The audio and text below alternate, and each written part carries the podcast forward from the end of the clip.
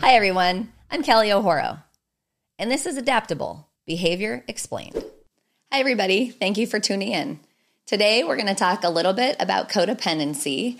And I want to start with saying I really despise labels, but I also recognize that people have traits that they experience and they're looking for relief and they're looking for understanding. And in that, they Google search words. And someone might say, you know, you're so codependent. And so part of my love hate relationship is you can find information about topics with the labels, but I don't love the label, especially related to codependency, because Codependency traits are learned behaviors. They're passed down from generations and they're generational in nature. And so we learn what our parents did and they learned what their parents did. And these behaviors are highly influenced by family culture, by uh, geographical region, by religion, by all sorts of different things, we are impacted and oftentimes show up in codependent ways. So, the good news about something that's learned is it can be unlearned. And so, today, what I'm hoping to do is help you better understand codependency traits, how they're developed um, what we can do to try to address some of our behaviors and ultimately have some freedom because you can start to watch yourself and how you uh, show up in relationships and the and the codependency traits that are that are affecting you. So, codependency is an emotional and a behavioral condition, and it's often referred to as relationship addiction a codependent person is, is in a one-sided somewhat destructive or abusive relationship not always. And oftentimes in relationships both partners are codependent. So my okayness is dependent on your okayness and your okayness is dependent on my okayness. And ultimately i can't be okay if you're not okay. And that's really kind of a, a brief understanding of codependency is I can't be okay if you're not okay. And I'm so worried about rejection or I'm so over functioning in relationships because I'm trying to create insurance about how I can stay in relationship. And it's these these traits are learned by observing or imitating family members with similar behaviors. So, an example of something we might learn, let's say I um, I have a parent who who drinks you know, every night. And when they drink, they get really aggressive. And so one of the things that I take into account as a child is, you know, dad's drinking and he's unpredictable. And then what I start to learn how to do is walk on eggshells. I don't want to be the reason that dad comes toward me, or I don't want to be the problem. And so I get busy being on my best behavior all the time. And so I start to adopt some codependent traits like perfectionism or, um, over functioning. I, I see dad come home and I run to dad and I say, you know, can I help you? Is there anything I can do? Or look, dad, look what I did today. Trying to make sure that I can create some insurance that he won't pop off uh, because his behavior is unpredictable. Now, what we understand or understood about codependency is it used to have its origins in a family member that was addicted or substance abusing or a, a, family member that was mentally ill. What we now know is that it affects really anyone that has dysfunctional family members or member. You know, like I said, formerly it was really related to partners who had addiction or parents who have addiction. But now it's anybody who's in relationships with chronically mentally ill people, or basically, if you're in a relationship with anybody who kind of does this with their mood and their affect. So they're up and down, it's unpredictable, and there doesn't seem to be a rhyme or a reason about why they're acting the way that they're acting.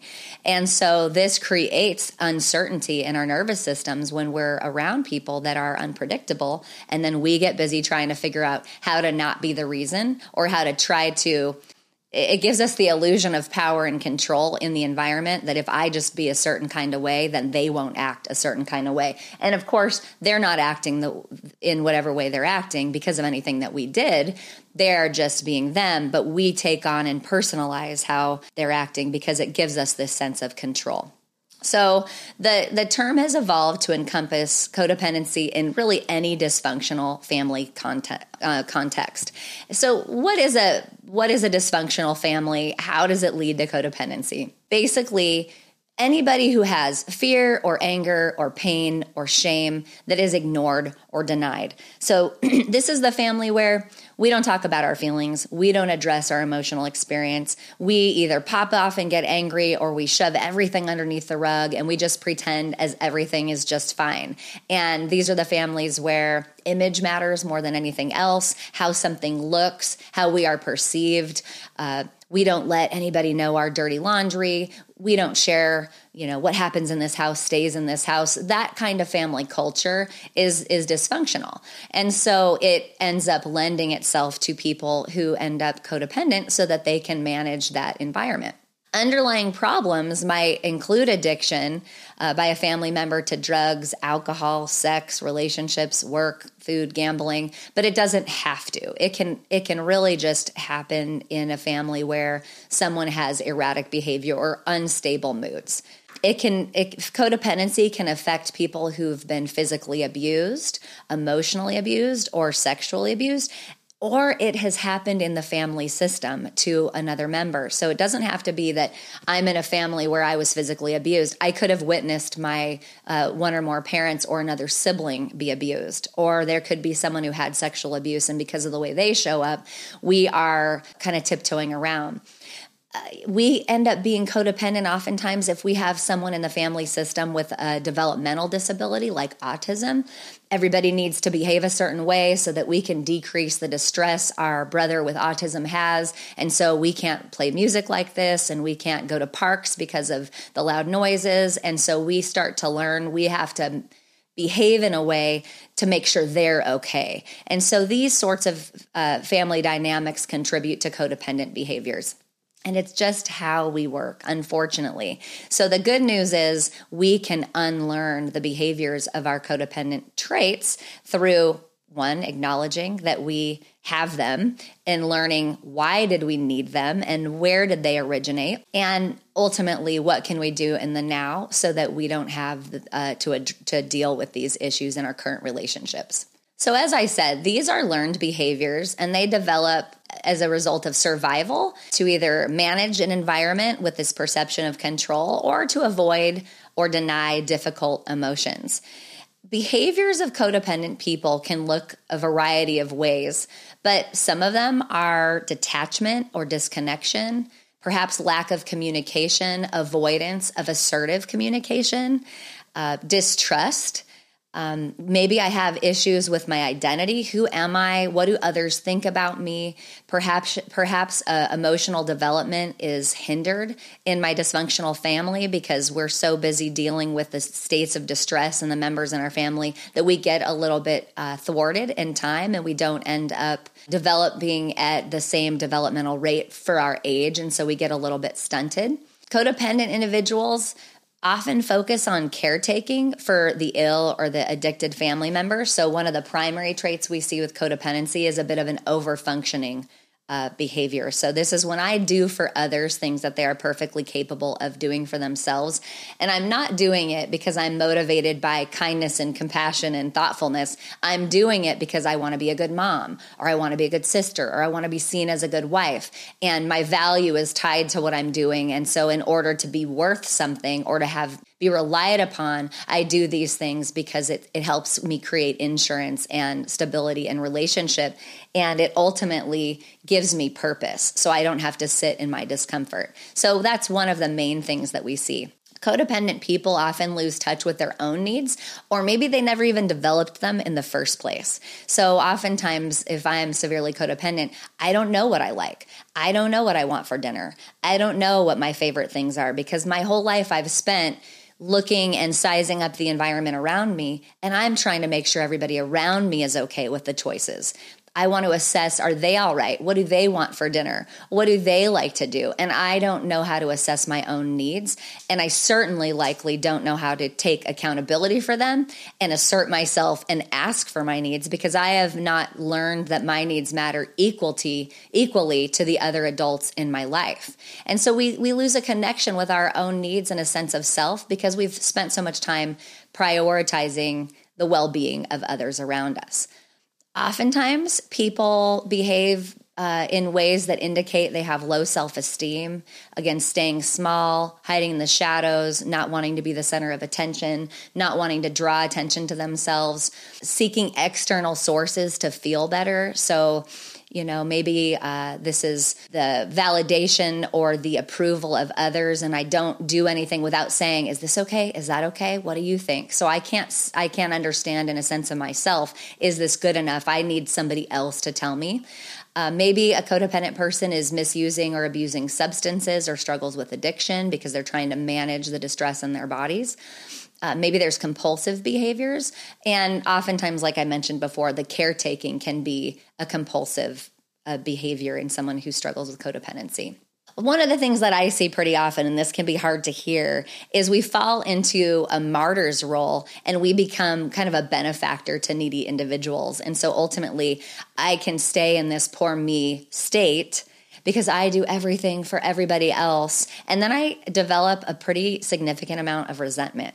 And so this is something you want to you want to think about. What is motivating me to stay in this martyr position and what would my life look like if I fell out of this and I ended up starting to learn to set boundaries and saying no when I mean no and only saying yes when I mean yes. What could that look like? Other behavior that we often see is rescue behaviors behaviors. So this is going to the school because my kid forgot their homework over and over again or when my kid gets in trouble, I enable their behavior and I go in and I say, "Well, what did you do to the teacher because they must not have heard you. It's not their fault." So we contribute to someone staying stuck and being uh, in being needy, but also we contribute to enabling destructive habits. There's also oftentimes driving a, deriving a sense of reward from being needed. So I co-create this worth by staying in a needy or staying in a position where my worth is depending dependent on what I do for others and I feel so full and good because I'm needed and I'm valuable because of that. So my value and my worth is dependent on others needing me. And then, of course, this compulsive caretaking leads to a sense of help, helplessness in a relationship because the truth is, we don't have control over the variables of other human. We can't predict or dictate what others do. And so those variables, even when we overfunction and caretake, it doesn't necessarily mean someone is going to act and behave the way that we want them to. And so we end up feeling helpless. Codependent people often see themselves as victim and they can be attracted to the similar weakness in others in their relationships because it's familiar. Some characteristics that people with codependent behaviors have are that they have a heightened sense of responsibility for their actions uh, or the actions of others. They tend to do more than their fair share. They tend to show up when no one else will. And they think that they're the only ones that can get something accomplished and that they can't count on anyone else. They oftentimes have a proclivity to blur the lines between love and pity and often gravitate toward people that they can both care for and rescue, which of course leads leads to that being needed and my worth is dependent on rescuing. I have a role that I play. There's a consistent tendency to shoulder more than their fair share and falling into, like I said, that martyr role and a lot, oftentimes resentment.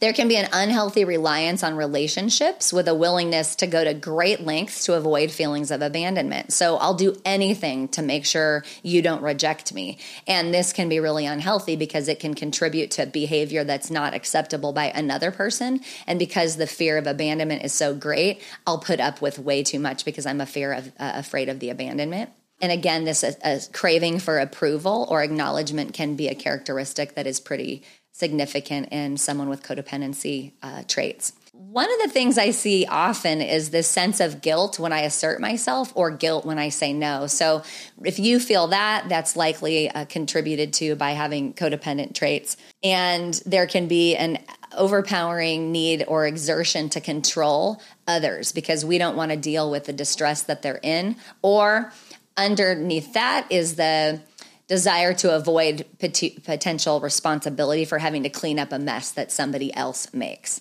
There's oftentimes distrust in others or a deficit in self trust.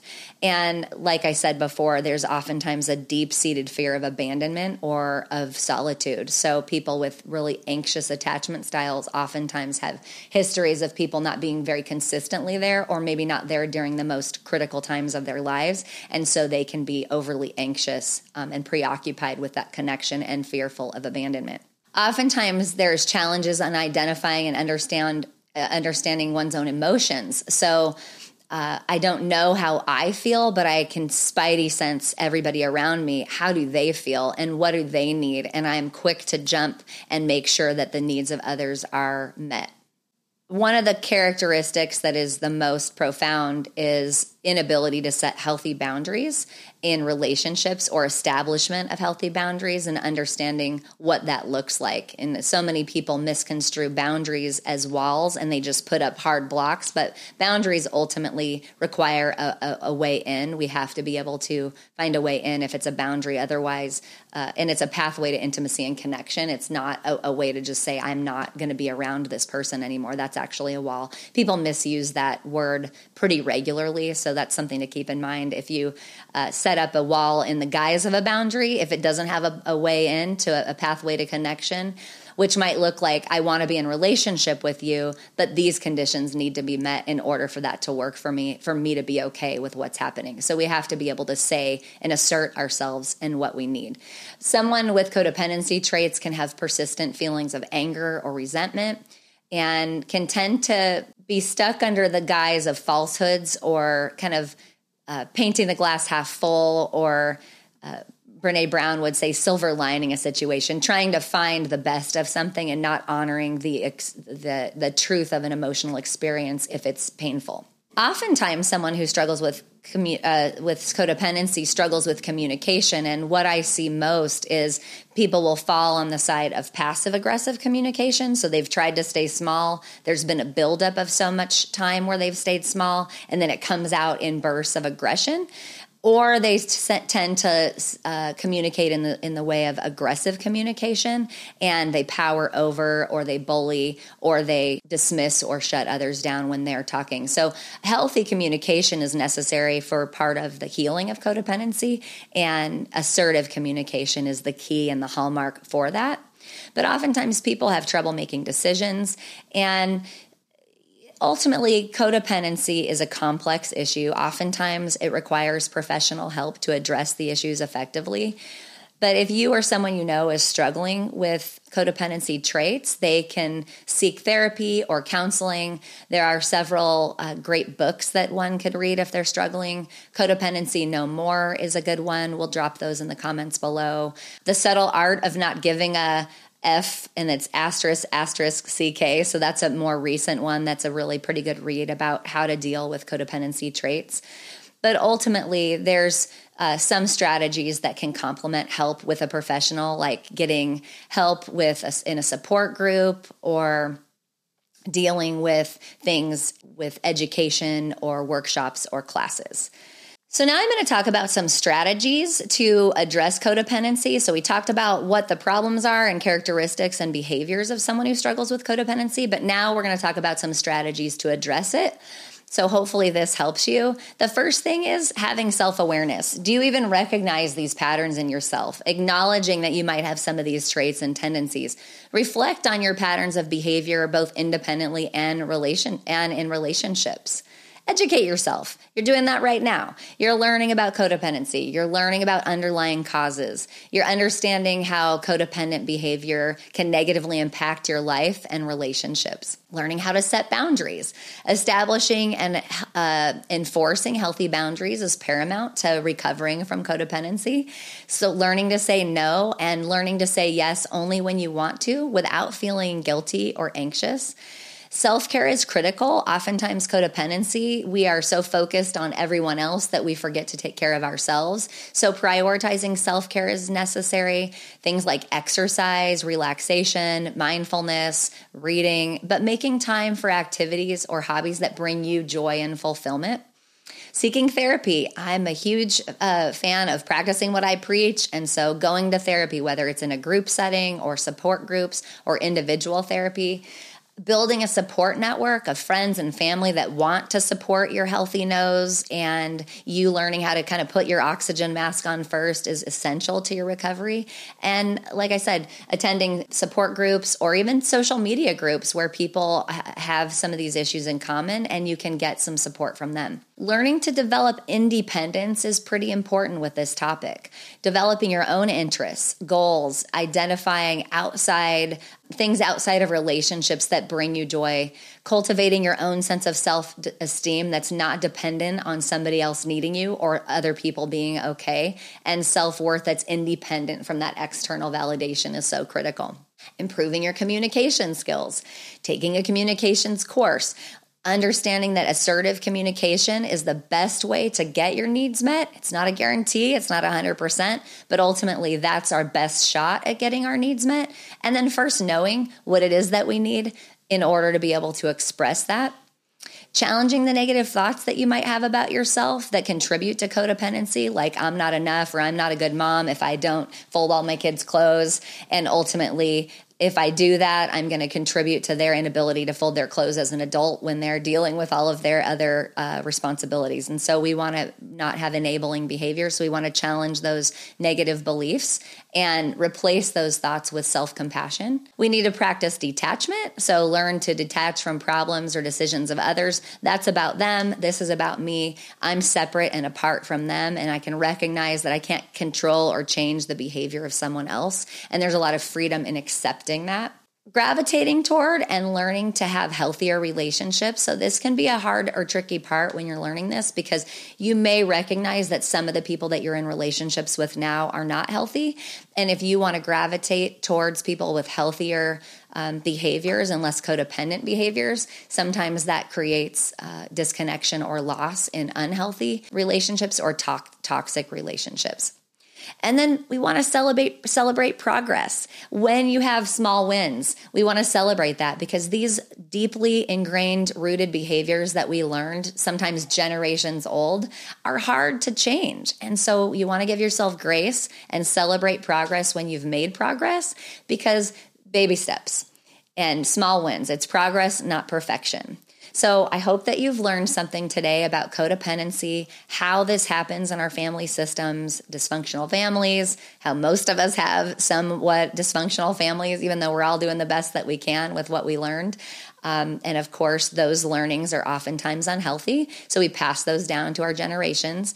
We also talked about characteristics and behaviors uh, that are often accompanied with codependent traits, and then some strategies to help undo these patterns of behavior in our lives. So thank you so much for tuning in, and I hope that you move forward and lead with love. It'll never steer you wrong.